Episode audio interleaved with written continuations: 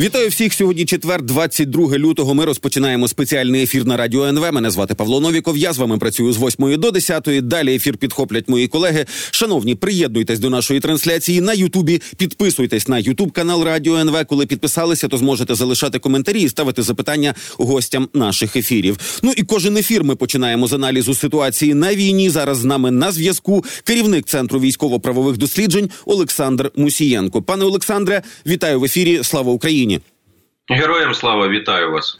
Ну почнемо з такої кучності. Російські пабліки повідомляють про ще один удар по полігону окупантів. Тепер уже на Херсонщині, і якось так це складається в таку ну в картину кучності. В одному на, на населеному пункті там Трудівське називалося. Вишикували людей, і там уже пишуть: якщо початково писали про 65 закобзонених, то зараз уже на свіжіші дані кажуть, що більше сотні там загинуло. Тепер уже на Херсонщині. Це означає, що окупанти до чогось готуються, і їм все одно треба групувати свої сили. Чи як ви пояснюєте отаку, е, ну такі їхні скупчення?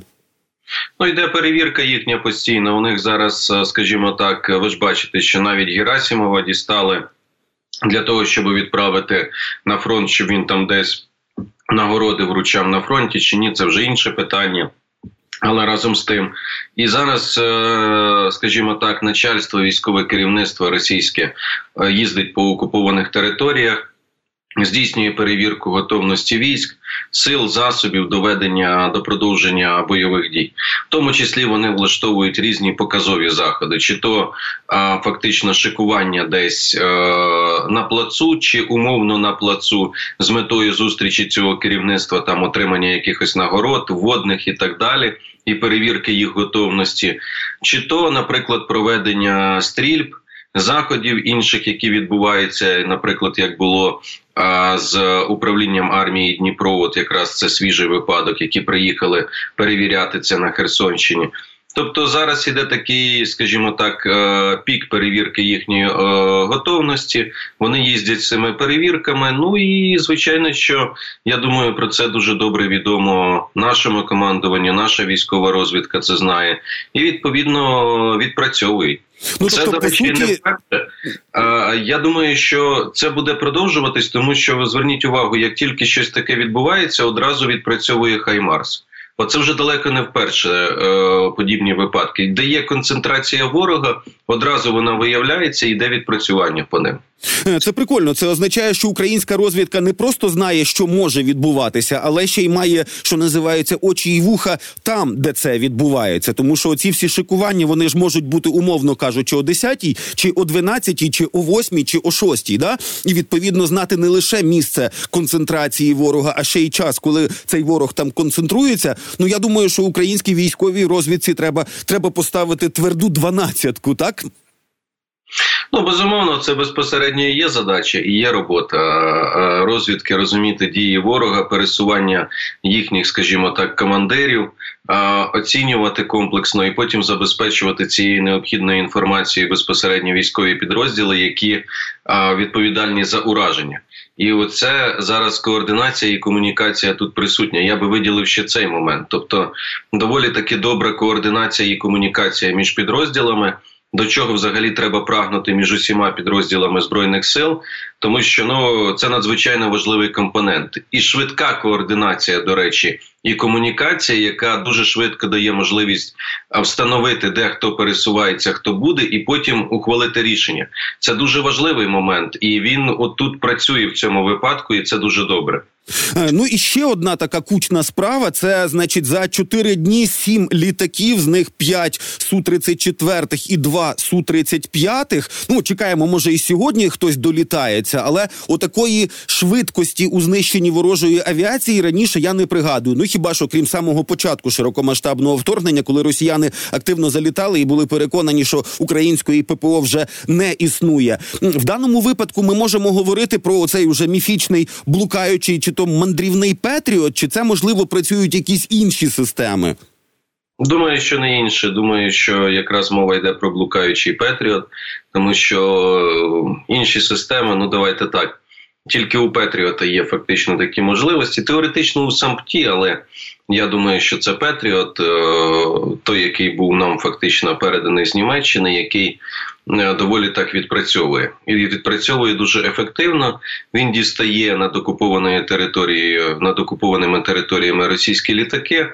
Це теж, до речі, проведена робота е, дуже серйозна, тобто вивірення і аналіз, оцінка інформації про польоти російської авіації оцінка секторів, по яким вони відпрацьовують, по яким вони наносять е, удари керованими авіабомбами. Розуміння того, де буде концентрація ворога, скажімо так, тому що це відбувається не тільки в одній точці, а він фактично дійсно цей Петріот переміщається. Зрозуміло для того, щоб і ворог його не побачив і не вразив. І фактично потім іде знищення і удари по цим літакам. Допускаю, що це буде далі продовжуватись, тому що дуже хороший темп взяли. І цей темп важливо. Ну дуже важливо, звичайно, щоб нам в повній мірі партнери постачали забезпечення ракети. До Петріотів, і я думаю, що це продовжиться, тому що якщо сім е, на тиждень, ну я вам скажу, що так, якби такі темпи були, то за 2-3 місяці у Росії б не залишилися су 34 які вони застосовують е, для війни проти України такими темпами. Ну будемо сподіватися, що наші ППОшники триматимуть якийсь подібний темп, але ми розуміємо, що ми на це якось якось особисто вплинути не можемо. В новинах чули інформацію, що американський генеральний інспектор е, з'ясував, що не вся техніка, яка постачалася зі штатів, мала достатню кількість запасних частин. Австрійський оглядач Том Купер пише ну знову дуже саркастичний текст про те, що та техніка, яка постачалася до України, і там і про німецьку техніку, і про іншу що вона ну вся в не дуже хорошому стані і бракує запчастин, і бракує бракує боєприпасів. От в даному випадку говорити, що те, що нам постачають, не дуже якісне, воно, начебто, невдячне. З іншого боку, ну якщо про це не говорити, то і партнери будуть вважати, що те, що вони поставили, це вже прекрасно, і хай воно працює. От де, оцей баланс між тим, що ми з вдячністю приймаємо, Україна з вдячністю приймає техніку озброєння, але ну там розуміє розуміє, що не все там так прекрасно. Ну, справа в тому, що різна техніка. Це треба дивитися конкретно по номенклатурі, тому що техніка відверто була різна і в різному стані. Тобто. Щось було новіше, щось було старіше. Зараз, власне кажучи, ми чекаємо леопарди перші від Німеччини 170 одиниць, яких мають бути поставлені. Затримки їх з постачанням, якраз вони позначені тим, що німці зараз проводять відповідні ремонтні і регламентні роботи, аби ці танки були в повній мірі придатні до використання, тому що це дуже важливий момент. Тому ось це є прикладом. Є приклад того, що ми отримали ті ж самі хаймерси, про які ми говоримо, і вони в хорошому стані і одразу почали виконувати задачі.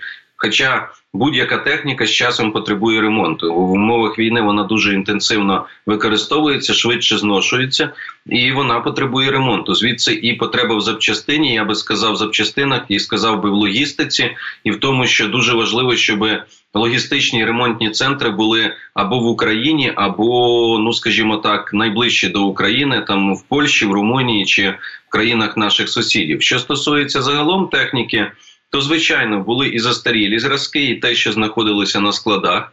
Ну але це і є природньо, тому що якщо ми говоримо про європейські армії, зрозуміло, що велика кількість техніки у них знаходилася на складах, і в принципі. Невідомо, які плани на неї були, чи взагалі вони думали, що колись вона ще буде використана.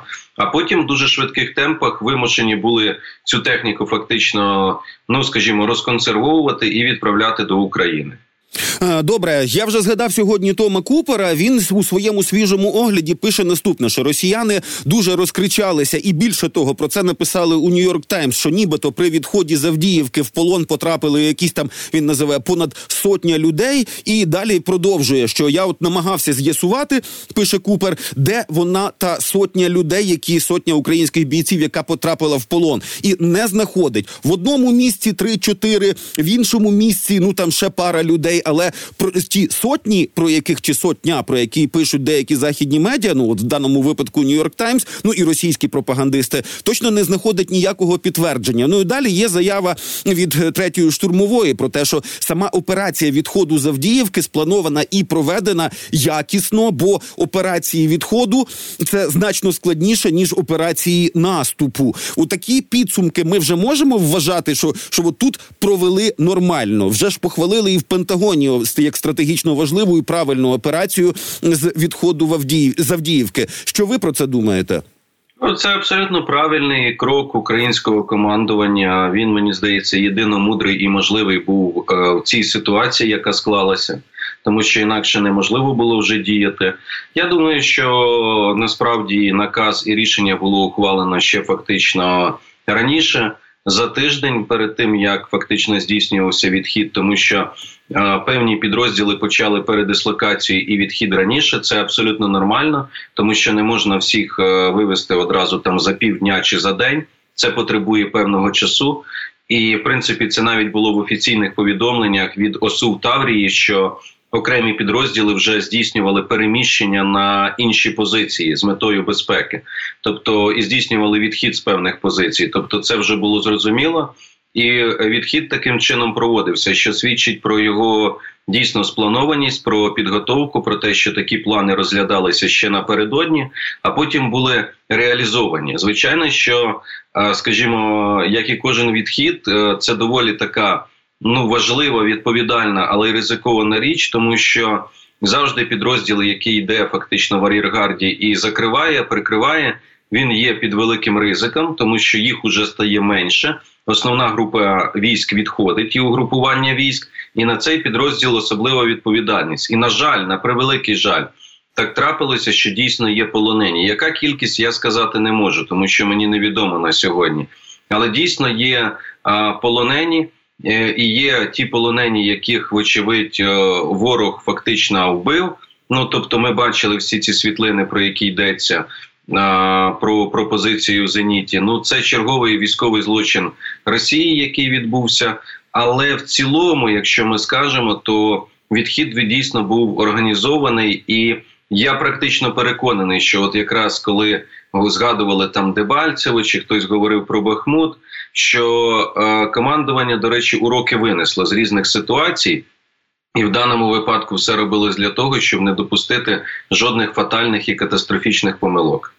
Е, Костянтин Машовець групи інформаційний спротив пише, що зараз ворог там трошки концентрується навколо Бахмута, і можливо операції навколо Бахмута, там і по південній частині, і по північній частині стануть для окупантів ну продовженням в тому ж стилі Авдіївської операції. Тобто він зазначає, що можливо зараз ворог розглядає саме околиці Бахмута як наступний такий більш більш активний театр бойових дій. Хоча ми розуміємо, що там спокійно не було ніколи. За останні дні ми там щодня бачимо понад тисячу знищених окупантів, а це означає, що ворог активно продовжує наступальні дії.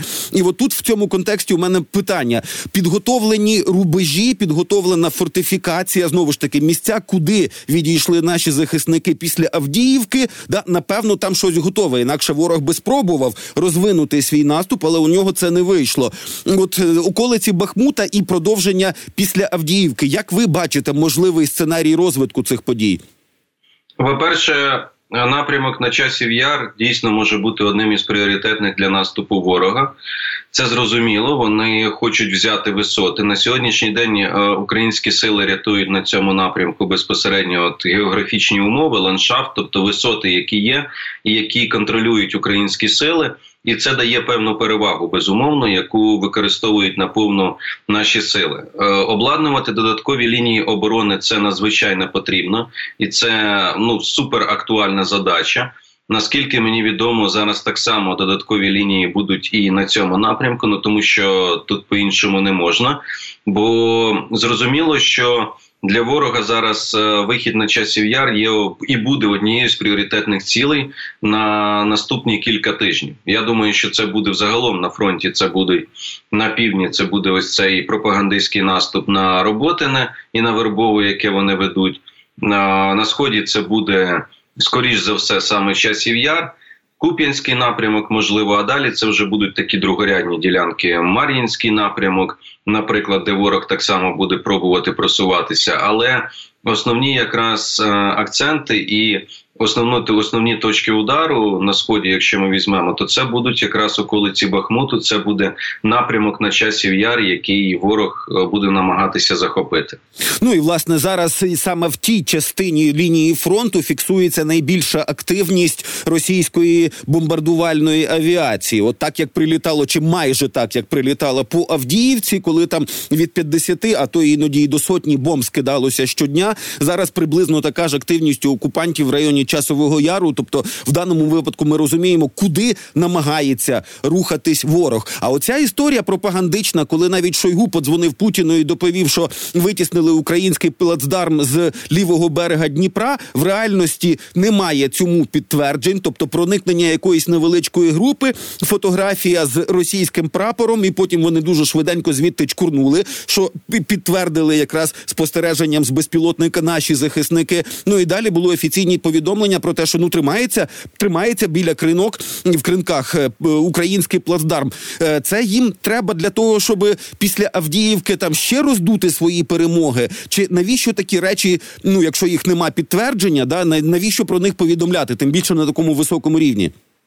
Ні, ну це ж була задача, яку озвучував Путін особисто раніше, десь два місяці тому. Він говорив про те, що цей плацдарм український в кринках він назвав кринки, тобто він був поінформований. А очевидно, цей плацдарм створював і створює серйозні дуже проблеми і виклики для ворога, і небезпеки. І вони його розглядали саме так. Тому і про нього заговорив навіть Путін, і він особисто це озвучував. І безумовно ставилися доручення російським військам, і накази відповідні віддавались про те, що потрібно українські сили ну якнайшвидше витіснити на правобережжя, фактично з лівобережжя, тому що ворог остерігався, що цей плацдарм може розширюватися і перерости в дещо більше і ще більш загрозливе для окупантів, тобто що з нього може бути там розпочатий більший наступ на лівобережжі Херсонщини.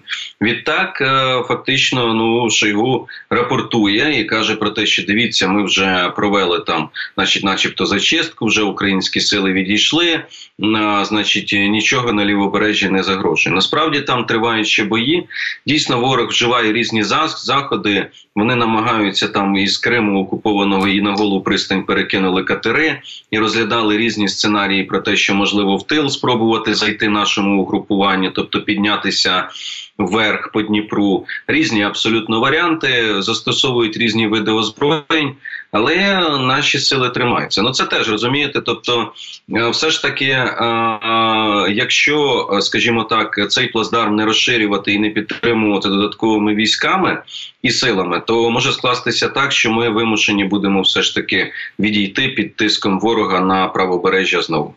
Зрозуміло, це умови війни. і Ми маємо враховувати різні аспекти цих самих умов. Ну і з'явилися повідомлення про те, що Іран таки надав Росії велику кількість ракет. Говориться про 400 балістичних ракет класу Земля-Земля. Дальність е, від 300 до 700 кілометрів. Якщо це вже вилізло от аж в публікації великих медіа, то чи означає це, що воно може, ну що саме це повідомлення може якось підштовхнути наших партнерів до того, що і Україні треба щось надати, тому що вже згаданий Том Купер якраз і пише: дивіться, от іранці уже росіяни працюють з іранцями, вже на там надибали якихось ракет у північній Кореї. Нехай не точних, але це все одно руйнівна зброя. А там Німеччина досі чешеться і роздумує, чи давати, чи не давати Тауруси. Передача ракет з Ірану до Росії може підштовхнути партнерів наших до передачі чогось сильнішого і в більшій кількості Україні. Я дуже на це сподіваюся, тому що це вже ж питання заходу. Розумієте, Іран дуже себе якось самовпевнено почуває. Я допускаю це через те, що все ж таки Росія їм вже допомогла зі збагаченням урану, і у Ірану вже є ядерна бомба, ядерна боєголовка, і тому з ними поводяться доволі так обережно. Я по іншому це пояснити не можу. Але звичайно, що так не може бути, тому що тоді виходить так, що автократії, знову ж таки кидаючи виклик демократичним е, країнам, е, можуть фактично досягати і можуть діяти швидше і досягати певних здобутків. Цього не можна допускати. Тому реакція має бути тільки одна. Це передача Україні атакамсів і Таурусів і додаткових ракет до систем ППО, як і самих систем. Подивимося, наскільки це швидко буде реалізовано. Але як часто на заході люблять говорити, ми не дуже любимо цю формулу. Я теж про ескалацію. Але вони е, дуже часто говорять, що якщо Росія йде на якісь чергові кроки ескалації, і Іран чи Північна Корея їм допомагає, то Захід не може бездіяти, а має передавати Україні додаткове озброєння. Ну сподіваюсь, тут буде хоч так. Добре, дуже дякую вам за розмову. Дуже дякую вам за роз'яснення. З нами на зв'язку був керівник центру військово-правових досліджень Олександр Мусієнко.